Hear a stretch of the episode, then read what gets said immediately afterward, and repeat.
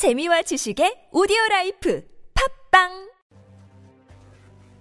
일본 육상 자위대 10식 전차들은 고강도 전투에 투입되기 위해 전면 전용 내라 패키지를 모두 장착해도 무게가 48톤대에 불과하지만 무게에 비해서는 높은 방어력을 가지고 있는데요. 장갑의 소재 자체도 결정립 미세화를 거쳐 경량화되었지만 이 장갑 소재는 90식 전차의 장갑 소재보다 경도가 3배 이상 높아 전면 방어력이 90식 전차보다 오히려 더 뛰어날 것으로 추측됩니다. 레오파르트 2 계열 전차들이 전면 장갑에 고경도 쇼트 armor를 더해 방어력을 높이는 것처럼 같은 방법으로 방어력을 높일 수 있는데요. 두 장갑대 복합 장갑까지 모듈 식으로 제작되기에 야전에서도 뛰어난 정비성을 자랑할 것으로 보이며 개량 또한 쉬워 보입니다. 그러나 10식 전차에서 복합 장갑은 포탑의 전면 부분과 차체 전면 상부 쪽에만 있고 포탑의 측면은 모두 공간 장갑으로 이루어져 있어 제대로 된 방어력을 기대하기 어렵다는 평가가 많습니다. 중국 전차는 물론 러시아 전차들도 반응 장갑을 덕지덕지 붙였지만 그럼에도 이번 우크라이나와의 전쟁에서 수도 없이 터져 나가 버렸는데요. 미국제 M1 에이브람스 전차의 경우 TUSK 키트를 부착해 반응 장갑을 두 겹이나 갖추는데 이런 점을 고려해 볼때 10식 전차의 방어력은 아무래도 좀 우려되는 수준입니다. 구조상 전차의 측면 장갑이 아무리 튼튼한들 날탄 같은 전차 포탄을 막을 수는 없지만 우크라이나군이 이번 전쟁에서 러시아군이 수백 대 전차들을 대전차 미사일과 로켓으로 날려버린 점을 볼때 10식 전차도 최소한의 측면 장갑은 갖춰야 할 텐데 그렇지 않았다는 점을 볼 때 방어력은 3국의 전차 중 가장 떨어질 것으로 추정됩니다. 영상을 재밌게 보셨다면 구독, 좋아요,